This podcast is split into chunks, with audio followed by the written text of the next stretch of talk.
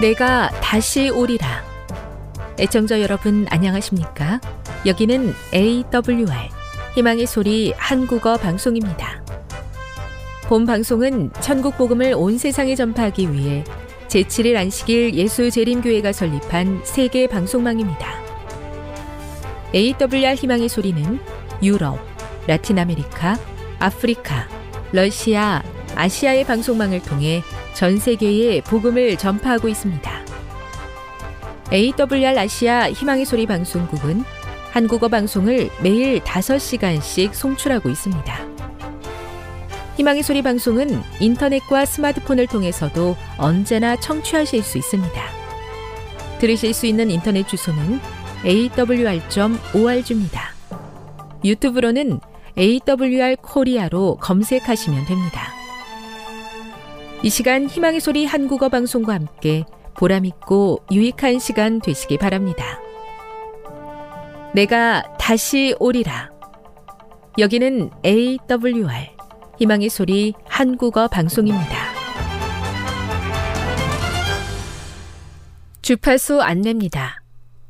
괌에서 송출하는 우리 방송은 한국 표준시로 새벽 1시 30분에 11,955kHz로 새벽 2시 30분에 15,530kHz로 새벽 5시에 9,700kHz로 3회에 걸쳐 송출하고 있습니다.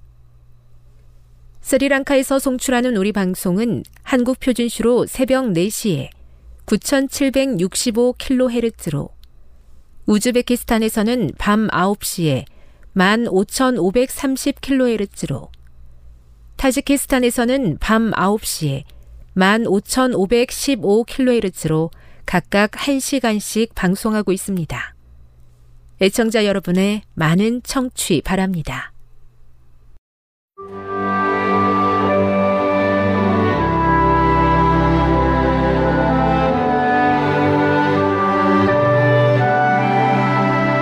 읽어주는 교과 여섯째 날 5월 12일 금요일 더 깊은 연구를 위해 하나님에 대한 예배는 성경의 중심이며 인류와 하나님의 백성에게 항상 논쟁거리가 되어 왔다.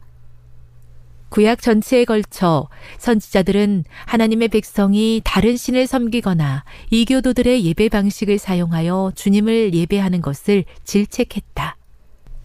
하나님을 예배하는 것과 다른 신을 예배하는 것 사이의 갈등은 우주적 대쟁투의 핵심이며 여기에 하나님의 법을 무시하는 갈등이 수반되었다. 예배는 살아있는 피조물인 인간이 창조주의 임재 앞에 나올 때 어떻게 할 것인가를 다루고 있다는 점에서 인간 존재의 가장 근본적인 측면과 관계 있다. 살아있는 사람만이 주님을 경배할 수 있다. 죽은 자는 그분을 찬양하고 경배할 수 없다. 우리를 창조하신 분은 우리의 삶을 당신께 드림으로 더욱 풍성하게 되돌려 받아 다른 이들의 유익을 위해 사용하도록 우리를 초대하신다.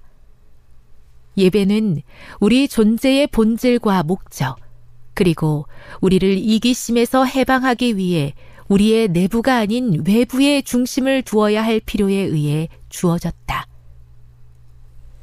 하나님을 경배하지 않는 것은 우리의 존재 이유를 잃는 것이다.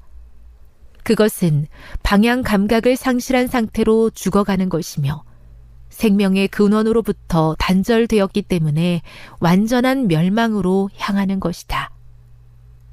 앙엘 마누엘 로드리게스 42 핵심적인 토의를 위해 1. 타락한 세상에서 하나님에 의해 창조되는 것만으로는 충분하지 않은 이유에 대해 더 깊이 생각해 보라. 우리에게는 왜 구원의 약속도 필요한가? 2. 당신의 삶에서 살아계신 하나님의 권능과 사랑을 경험한 일을 생각해 보라. 그리고 나서 이분이 온 우주를 창조하신 하나님이라는 사실을 묵상하라. 바로 그 하나님이 당신의 삶을 돌보실 만큼 충분히 당신을 사랑하신다. 이 사실이 왜 그대에게 위안을 줄 뿐 아니라 당신을 겸손하게 만드는가? 3. 진화가 사실이라면 우리를 창조하기 위해 수십억 년 동안 죽음, 폭력, 파괴, 고통, 대량 멸종을 사용해 온 창조자를 과연 경배할 수 있을지에 대해 생각해 보라. 지금까지 읽어주는 교과였습니다. 본 방송은 AWR 희망의 소리 방송국에서 제작되었습니다.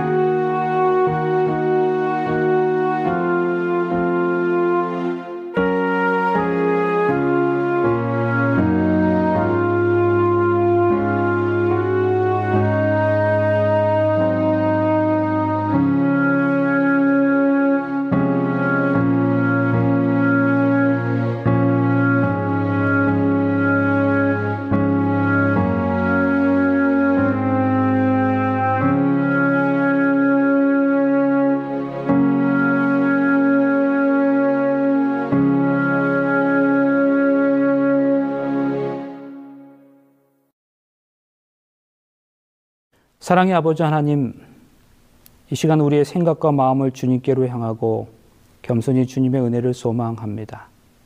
성삼의 하나님께서 이 거룩한 시간에 말씀을 사모하는 주의 백성들에게 임재하여 주셔서 주께서 우리와 함께 하심을 우리 모두가 경험하게 하여 주시고 이 시간 주시는 말씀에 기쁨이 되게 하시며 삶의 이유가 되게 하여 주시옵기를 예수님의 이름으로 간절히 기원하옵나이다. 아멘. 교동문 760장 경배와 찬양. 온 땅이여 여호와께 즐거운 찬송을 부를지어다. 기쁨으로 여호와를 섬기며 노래하면서 그의 앞에 나아갈지어다. 여호와가 우리 하나님이신 줄 너희는 알지어다. 그는 우리를 지으시니요 우리는 그의 것이니 그의 백성이요 그의 기르시는 양이로다 감사함으로 그의 문에 들어가며 찬송함으로 그의 궁정에 들어가서 그에게 감사하며 그의 이름을 송축할지어다. 여호와는 선하시니 그의 인자하심이 영원하고 그의 성실하심이 대대에 이르리로다.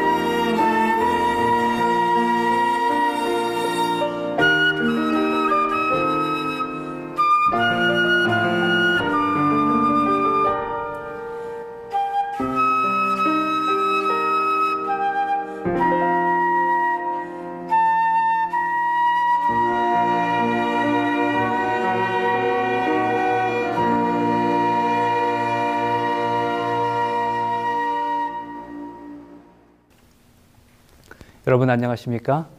새롭게 주어진 이 귀한 안식일 시간 동안 주님과의 특별한 교제를 경험하시고 또 그 교제로 인해서 무한한 기쁨과 축복을 경험하시기를 주님의 이름으로 축원드립니다. 어느 책에 보니까 유대인들은 안식일에 이 세 가지를 점검한다 그래요. 첫째 그들은 뒤를 돌아다 봅니다. 과거를 점검하는 것이죠. 내가 과연 제대로 된 인생을 살았는지, 나의 열심이 정당한 것이었는지, 정직한 인생을 살았는지를 돌아보는 것입니다. 그렇게 자신을 돌아보는 반성적 자아가 없는 사람은 분주하기만 한 허황한 삶을 산 것이기 때문입니다. 그렇다고 자신만 쳐다보면 거기서 독이 나올 거예요. 지나치게 자아 분석적이라면 좌절과 우울증에 빠지는 경우가 많습니다. 그래서 그들은 둘째로 위를 올려다 봅니다. 하나님을 바라보는 것입니다. 여호와를 악망하는 자는 새 힘을 얻습니다. 하나님을 바라보는 순간 내 안에 있는 독이 제거됩니다. 은혜의 체험을 하게 되어 새 힘을 공급받는 것이지요. 그리고 셋째, 앞을 내다 봅니다. 미래를 바라보며 행동하는 발걸음을 내디딘다는 말씀입니다. 하나님께서 함께 하신다는 확신과 자신감을 가지고 미래를 향해 질주하는 인생을 살아갑니다.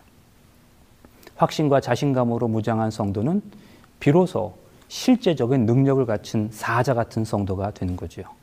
사자는 조용히 말해도 무섭습니다. 그러나 토끼는 인상을 쓰고 말해도 무섭지 않습니다. 표정보다 중요한 것은 능력이기 때문입니다. 그래서 하나님과 연결된 인생은 강력합니다. 강력한 삶. 이것이 바로 성도의 삶임을 기억하시고 이 안식일에 우리의 뒤와 또 위와 또 앞을 내다보심으로 강력한 그리스도인의 삶을 경험하시는 우리 모두가 되시기를 간절히 바랍니다.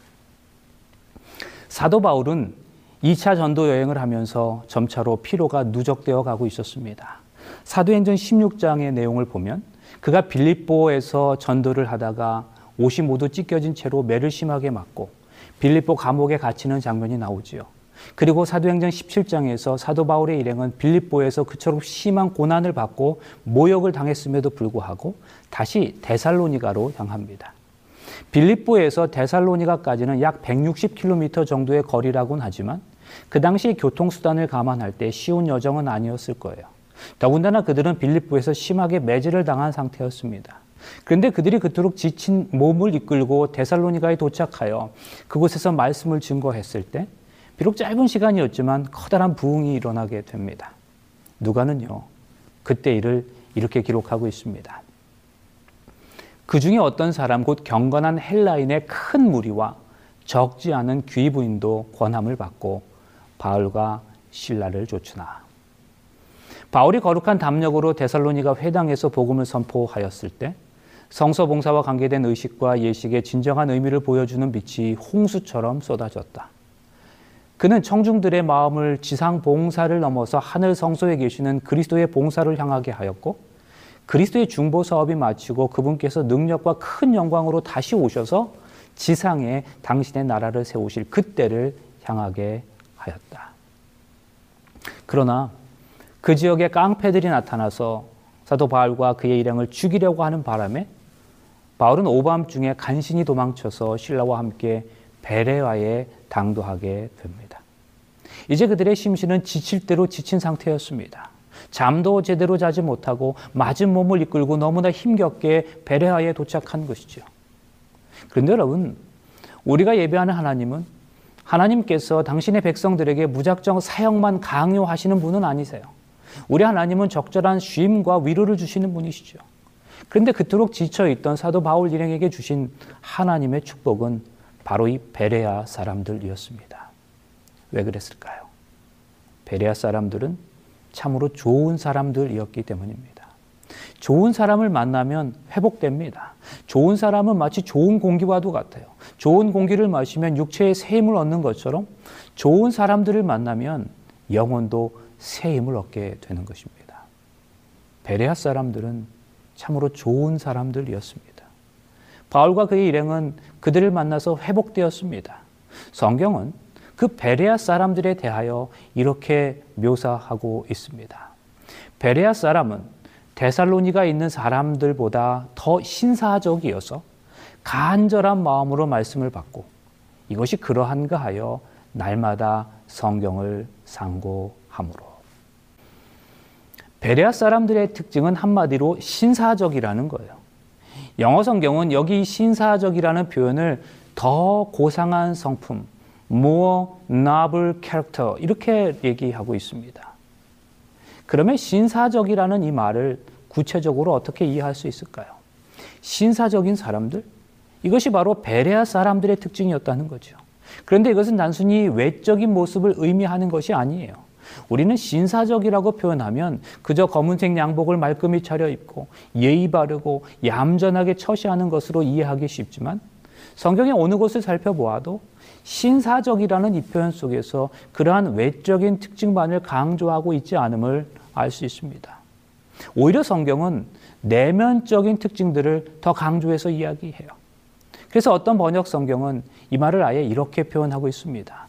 베레아 사람들은 데살로니가 사람들보다는 훨씬 마음이 트여 있어서 기쁜 마음으로 설교를 들었다. 현대어 성경입니다. 그리고 개정 성경에서는 더 너그러워서 그리고 쉬운 성경에서는 더 고상한 성품을 지닌 사람들이어서 와이 선지자의 글에도 신사적이라는 표현과 더불어 그것이 어떤 외부적인 특징이 아니라 내면적이고 내부적인 것임을 시사하고 있습니다. 그리스도교는 사람을 신사로 만들어 줄 것이다. 여러분 저는 이 말씀을 참 좋아합니다. Christianity will make a man a gentleman. 기독교는 사람을 신사로 만들어 준다. 사람이 사랑이 마음속에 있어야 한다. 철저한 그리스도인은 자기의 주님에 대한 깊고 진정한 사랑에서 그 행동을 동기가 나오게 된다. 그리스도에 대한 그의 애정의 뿌리에서 그 형제들에 대한 이기심 없는 관심이 솟아나게 된다. 사랑은 그것을 소유한 자에게 우아함과 예모와 행동의 아름다움을 준다. 그것은 얼굴을 빛나게 하고 음성을 부드럽게 해준다. 사랑하는 성도 여러분, 모든 그리스도인은 신사적이어야 합니다. 왜냐하면 기독교는 사람을 신사로 만들기 때문입니다. 그러므로 소리 지르고 버럭 화를 내고 삿대질하며 달려드는 비상식적이고 비신사적인 사람은 자신이 그러한 행동을 통해서 스스로가 자신이 그리스도인이 아님을 증명한다는 사실을 기억해야 할 겁니다. 신사적인 사람에게서는 좋은 것이 나옵니다. 신사적인 사람에게는 항상 좋은 것이 머뭅니다. 왜 그럴까요? 어떤 번역 성경의 표현대로 마음이 트여 있기 때문입니다. 마음이 너그럽기 때문입니다. 마음이 열려 있기 때문입니다. 베레아 사람들은 신사적이었습니다. 그래서 그들에게는 좋은 것이 나왔고 그들은 항상 좋은 것을 머물게 하는 그런 사람들이었어요. 그리고 그들은 더 너그럽고 더 열린 마음으로 더 트인 마음으로 하나님의 말씀을 대할 뿐 아니라 그 마음으로 사람들을 대하는 사람들이었습니다. 성도 여러분, 베레아 사람들의 이 신사적인 특징이 오늘 우리 모두의 특징이 되시기를 간절히 소망합니다. 다른 사람들보다 더 열려 있다? 다른 사람들보다 더 너그럽다. 이 말을 다른 말로 표현하면 수용성이 좋다라고 표현할 수 있을 거예요. 그래서 신사적인 사람들, 이 말은 수용성이 좋은 사람들이라는 말이에요. 베레아 사람들이 그러했다는 것입니다. 그래서 그들은 수용성이 좋은 사람들이었기 때문에 말씀도 잘 받아들였어요. 그리고 사람들도 잘 받아들였습니다. 여러분 이 축복이 우리 모두에게 마시기를 다시 한번 간절히 바랍니다. 그렇다면 여러분 우리 삶에서 수용성이 좋은 이러한 신사적인 사람이 되기 위해서 우리는 어떠한 변화가 필요할까요? 이 시간 두 가지만 살펴보도록 하겠습니다. 첫 번째는 시선의 변화가 있어야 한다. 수용성이 좋은 그리스도인이 되려면 우선은 우리의 시선의 변화가 있어야 하죠. 어떠한 변화가 있어야 할까요? 좋은 것을 바라보는 시선으로 변화되어야 합니다. 좋은 것을 바라보는 사람이 신사예요. 그러므로 여러분 좋은 것을 바라보시길 바랍니다. 보는 것의 차이가 신사를 만들어 내는 거예요. 안디옥 교회 부흥이 소문이 나죠. 이 소식을 들은 예루살렘 교회에서 전후 사정을 알아보려고 그 안디옥 교회에 바나바를 파송합니다. 안디옥 교회는 막 신생 교회였습니다. 더욱이 다양한 인종이 섞여 있는 그런 교회였어요. 그렇다면 여러분 사실 얼마나 문제가 많았을까요? 약점을 찾으려고 한다면 얼마든지 그 약점을 찾을 수 있는 그런 상황이었어요. 그런데 안디옥 교회에 도착한 바나바가 목도한 것은 바로 이것이었습니다. 예루살렘 교회가 이 사람들의 소문을 듣고 바나바를 안디옥까지 보내니 저가 이르러 하나님의 은혜를 보고 기뻐하여 모든 사람에게 굳은 믿음으로 죽게 붙어 있으라 권하니. 잘 보세요. 바나바는 하나님의 은혜를 보았다고 말합니다. 또 기뻐했다고 기록해요. 바나바는 좋은 것을 보았어요. 바나바는 신사적인 사람이었습니다. 오늘날 많은 사람들이 교회에서 실망하는 이유가 뭘까요? 하나님의 은혜는 보지 않고 사람들만 보기 때문이죠. 성도 여러분, 여러분 지금 무엇을 보고 계십니까? 기억하세요. 신사적인 믿음을 가진 사람은 생명을 봅니다. 비전을 보는 거예요. 예수님을 봅니다. 성령의 역사를 바라보는 거예요. 좋은 것, 긍정적인 것을 바라보는 것입니다. 사람은 보는 대로 가게 돼 있습니다. 오른쪽을 보면 오른쪽으로 가요. 왼쪽을 보는 사람은 왼쪽으로 갑니다. 자신의 미래를 알고 싶으신가요? 지금 현재 여러분이 보시는 곳이 바로 자신의 미래입니다. 믿음을 보면 믿음으로 갑니다. 긍정을 보면 긍정으로 가는 거예요. 보는 것이 바로 미래이기 때문입니다. 영광스러운 미래를 원하십니까? 그렇다면 영광스러운 것을 바라보시게 되길 바랍니다. 아름다운 미래를 원하십니까? 그렇다면 아름다운 것을 바라보실 수 있게 되길 바랍니다. 그러므로 우리 삶에서 수용성이 좋은 참으로 신사적인 사람은 아름다운 것을 바라보는 눈에서 시작된다는 사실을 기억하시기를 간절히 바랍니다. 똑같은 상황을 보아도 좋은 것을 보는 거예요. 그래야 더 잘 받아들이는 것이기 때문입니다. 이것이 바로 베레아 사람들의 특징이었다는 거죠. 그리고 오늘 우리 모두의 경험과 특징이 되시기를 간절히 바랍니다. 두 번째요. 마음의 방향의 변화가 있어야 합니다. 수용성이 좋은 신사적인 삶을 살아가기 위해서는 마음의 방향의 변화가 필요합니다. 여러분 아세요? 사실 신앙이란 방향의 문제죠. 위치가 아니라 뜨거운 마음의 방향을 말하는 거예요. 그런데 신앙생활을 오래 한 사람 중에도 잘못된 오해와 착각에 빠지는 경우가 종종 있습니다. 우리의 신앙에서 방향이 더욱 중요한 것임에도 불구하고 그것은 간과한 채 오직 위치에만 신경을 쓰는 사람들이 있다는 말씀이에요. 많이 있습니다. 성경 읽다가 보면 솔직히 잘 모르겠고 이해하기도 어려운 그런 부분들을 만나게 될 때가 있죠. 논리적으로 이해가 안 되는 부분들이 있는 것도 있어요. 한번 사울과 다윗의 죄 문제를 예로 들어볼까요?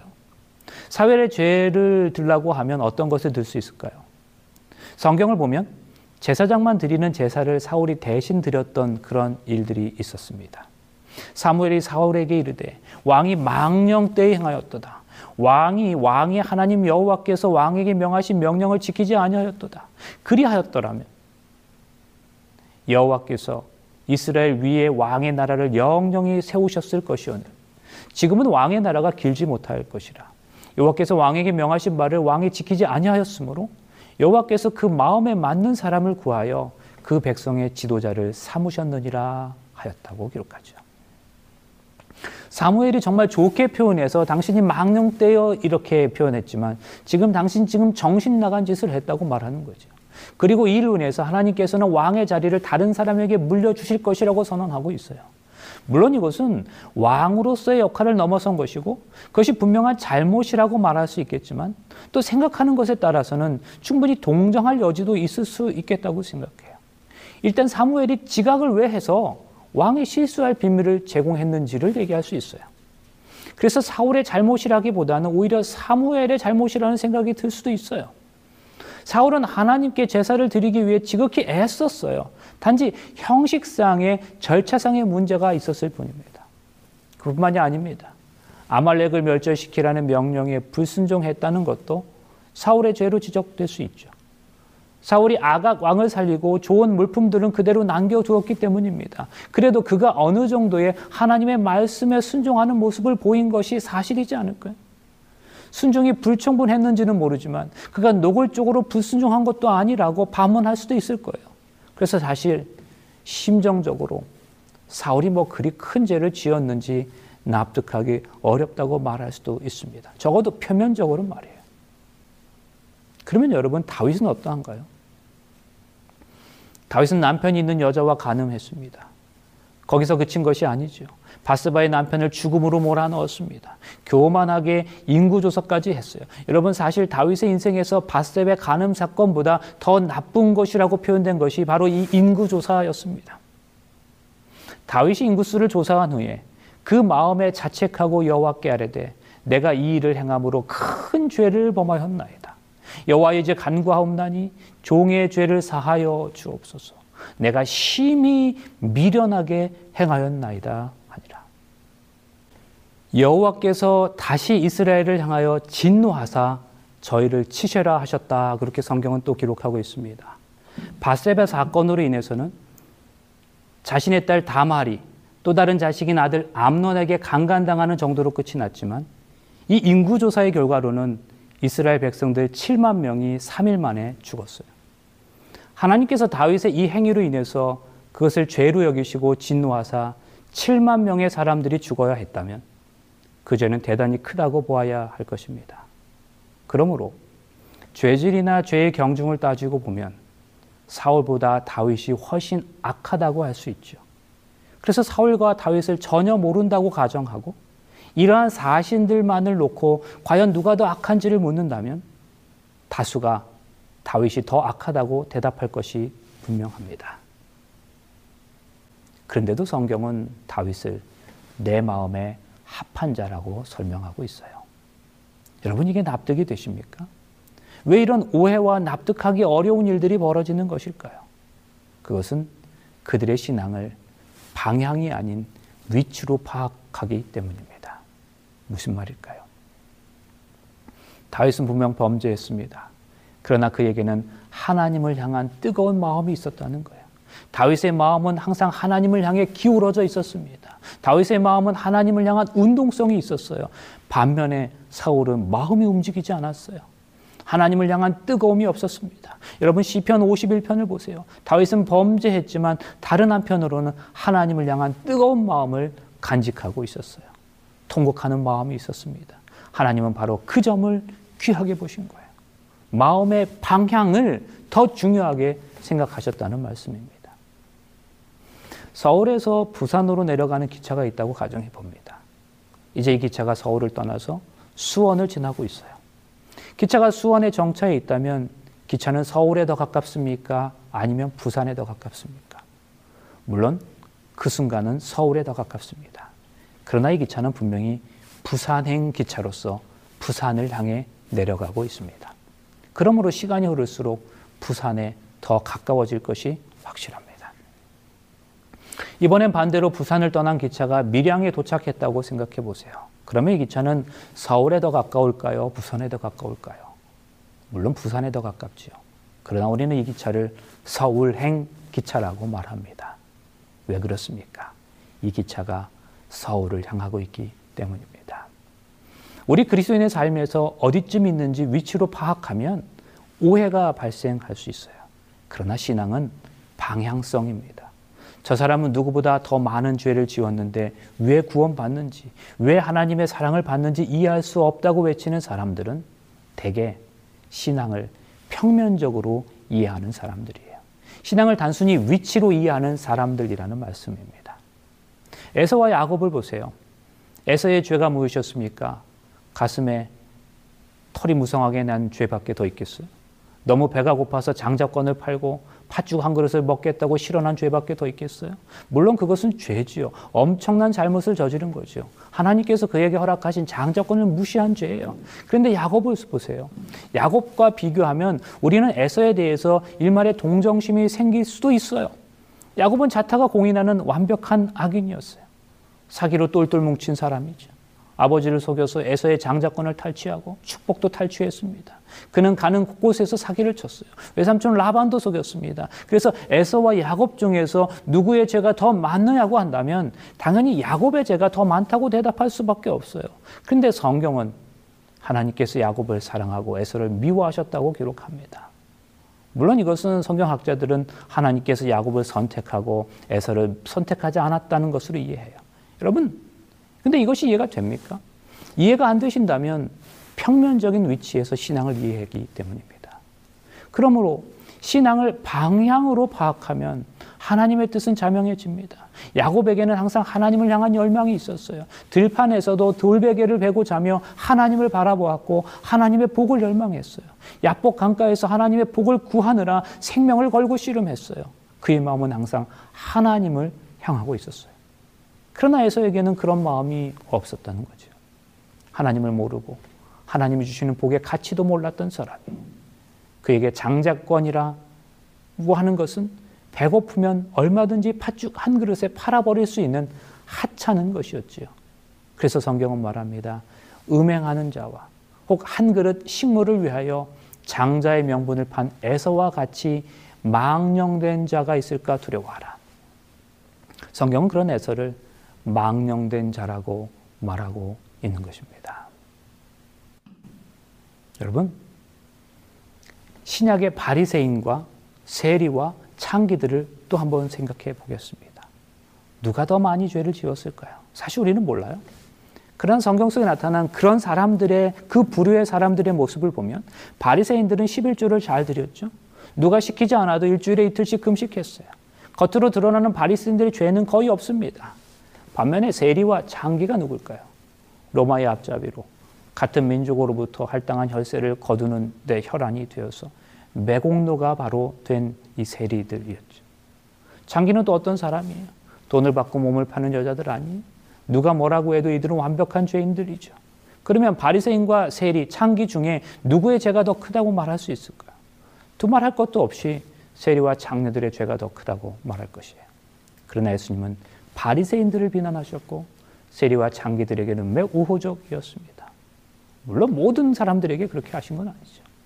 그런데 여러분 어쨌든 이것이 이해가 되시나요? 이 역시 신앙을 단순히 위치로 파악하면 이해가 안 되는 내용이에요. 신앙을 방향의 차원에서 풀어야 이해할 수 있는 부분이죠. 세리와 창기는 하나님을 향한 뜨거운 회개의 마음을 품었어요. 그들의 마음이 하나님을 향하고 있었다는 말씀입니다. 그래서 누가복음 18장 13절의 말씀은 세리는 멀리 서서 감히 눈을 들어 하늘을 우러러 보지도 못하고 다만 가슴을 치며 가로되 하나님이여 불쌍히 여기소서 나는 죄인으로서이다 하였느니라. 세례의 마음이 흐르는 그 방향이 여러분 보이시나요? 반면에 바리새인들은 굳은 마음, 자부심으로 가득 차 있었습니다. 바리새인들은 서서 따로 기도하여 가로되 하나님이여 나는 다른 사람들 곧 토색, 불이 간음을 하는 자들과 같지 아니하고 이 세리와도 같지 아니함을 감사 하나이다. 사랑하는 성도 여러분, 진짜 신앙은 주님을 바라보는 거죠. 진짜 신앙은 마음의 방향이 하나님을 향하는 것임을 기억하게 되시기를 간절히 바랍니다. 이제 말씀을 마치려고 합니다. 누가는 베레아 사람들의 신사적인 특징을 이야기하면서 그것을 구체적으로 이렇게 묘사하고 있어요. 베레아 사람은 데살로니가 있는 사람보다 더 신사적이어서 간절한 마음으로 말씀을 받고 이것이 그리 한가 하여 날마다 성경을 상고함으로 그들은 신사적이었기 때문에 간절한 마음으로 말씀을 받았다는 거예요. 그들은 신사적이었기 때문에 날마다 성경을 상고했다는 거예요. 우리의 보는 시선의 변화가 있고 위치가 아닌 방향에 집중하는 삶을 살아갈 때 그래서 늘 좋은 것이 머물게 하는 수용성 있는 그 신사의 삶을 살아갈 때 말씀에 대한 사랑과 실천이 뒤따르게 된다는 것을 말씀하고 있습니다. 와이선전 말합니다. 만일 지상 역사의 이 마지막 장면에서 시험하는 진리가 선포되는 것을 들은 사람들이 베레아 사람들의 모분을 따라서 날마다 성경을 연구하고 그들에게 전파된 하나님의 말씀의 기별을 비교하면서 연구할 것 같으면 오늘날 비교적 소수밖에 없는 곳에 하나님의 율법의 교훈에 충성하는 큰 무리가 있게 될 것이다. 사랑하는 성도 여러분, 저는 이 말씀이 문자적으로 우리 교회에 다 적용될 수 있기를 간절히 소원합니다. 베레아 사람들처럼 열려 있고 수용성 있는 사람들이 되어 말씀을 늘 가까이 할 뿐만 아니라 그 말씀을 연구하는 주의 자녀들이 되시기를 간절히 소망합니다. 신앙을 위치로 파악한다는 말은 지금의 상태에서 눈에 보이는 대로 판단한다는 것이지요. 그래서 그런 사람들은 사람들을 향하여 뭐를 어떻게 먹네 또는 어떻게 입었네라고 말합니다. 그러나 신앙은 위치가 아닌 방향임을 생각할 때 우리는 그저 눈에 보이는 것만으로 함부로 판단할 수 없게 됩니다. 그 사람의 마음의 방향을 우리가 완전히 볼 수 없는 까닭입니다. 그래서 세리와 장녀를 위치로 보면 상종 못할 죄인이었지만 예수님의 눈으로 마음의 방향을 확인하면 오히려 정죄하는 바리새인들보다 훨씬 더 의인이었음을 우리는 기억해야 할 겁니다. 이러한 사실을 생각하면 우리는 보다 더 열려진 마음으로 더 너그러운 마음으로 사람을 대하게 되는 거죠. 그러니까 그런 사람들은 보다 더 정죄된 표현을 사용합니다. 그런 사람이 바로 신사적인 사람들이에요. 이것이 그리스도인의 특징이라는 거예요. 기억하세요. 기독교는 사람을 신사로 만들어 줍니다. 신앙을 위치로 이해하는 사람들에게는 발전이 없습니다. 위치만을 중요하게 생각하기 때문이죠. 그러나 신앙을 방향으로 이해하면 보이는 방향을 향해서 더 가까워지는 발전하는 신앙의 삶을 살아가게 되는 것입니다. 왜 그럴까요? 바라봄으로 변화하는 것이 인간의 마음의 법칙이다. 바라봄으로 우리는 변화를 받는다. 위로, 말씀에 대해서도, 그리고 옆으로 사람들을 대해서도 그들을 향하는 그 관계에 있어서도 신사가 되실 수 있기를 간절히 바랍니다. 그래서 참된 그리스도인, 참된 신사들로 믿음 생활 하시다가 다시 오실 주님을 맞이하시는 우리 모두가 되시길 간절히 바라면서 말씀을 마치겠습니다. 우리 함께 기도하시겠습니다. 사랑의 아버지 하나님, 주신 말씀이 우리를 행복하게 합니다. 다시금 결심하게 합니다. 우리의 시선이 온전히 주님의 은혜만을 바라보게 하여 주셔서 감사와 기쁨이 충만한 삶이 되게 하여 주시옵소서. 또한 우리 삶의 방향이 온전히 주님을 향하게 하셔서 매일의 삶이 주님과 가까워지는 삶이 되게 하여 주시옵소서. 그렇게 그렇게 주님을 바라봄으로 주님의 은혜로 주님을 닮아가는 변화의 삶을 살아가게 하여 주시옵소서. 베레아 사람들의 신사적인 믿음과 말씀을 사랑하는 신앙의 삶이 오늘 우리의 삶이 되게 하여 주시옵기를 예수님의 이름으로 간절히 축원하옵나이다. 아멘.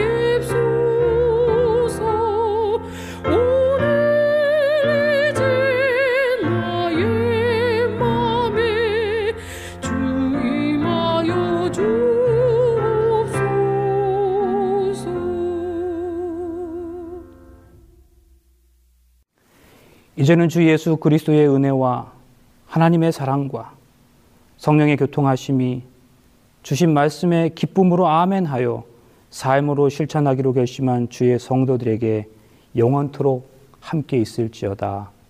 아멘.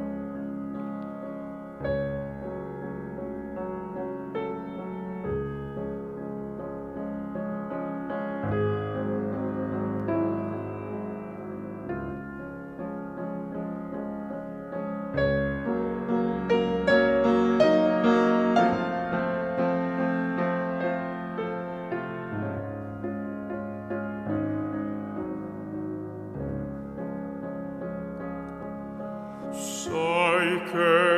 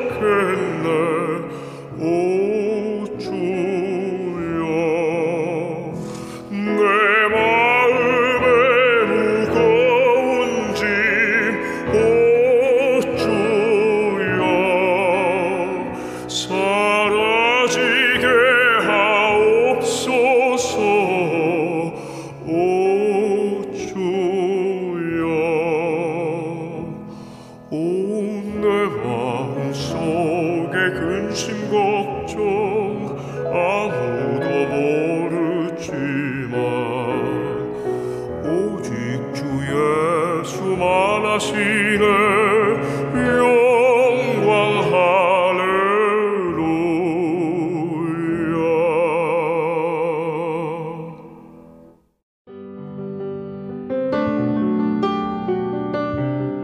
행복한 시간 되셨습니까? 지금까지 여러분께서는 AWR 희망의 소리 한국어 방송을 청취하셨습니다. 방송을 청취하시고 문의를 원하시는 분은 우편번호 02461 대한민국 서울시 동대문구 이문로 1길 11 희망의 소리 방송부 앞으로 편지나 엽서를 보내주시거나 지역번호 02-3299-5296에서 8번으로 전화 주시기 바랍니다. 지금까지 함께 해 주신 애청자 여러분들께 감사드립니다. 애청자 여러분, 다음 이 시간까지 하나님 안에서 늘 평안하십시오. 감사합니다. 내가 다시 오리라. 여기는 AWR 희망의 소리 한국어 방송입니다.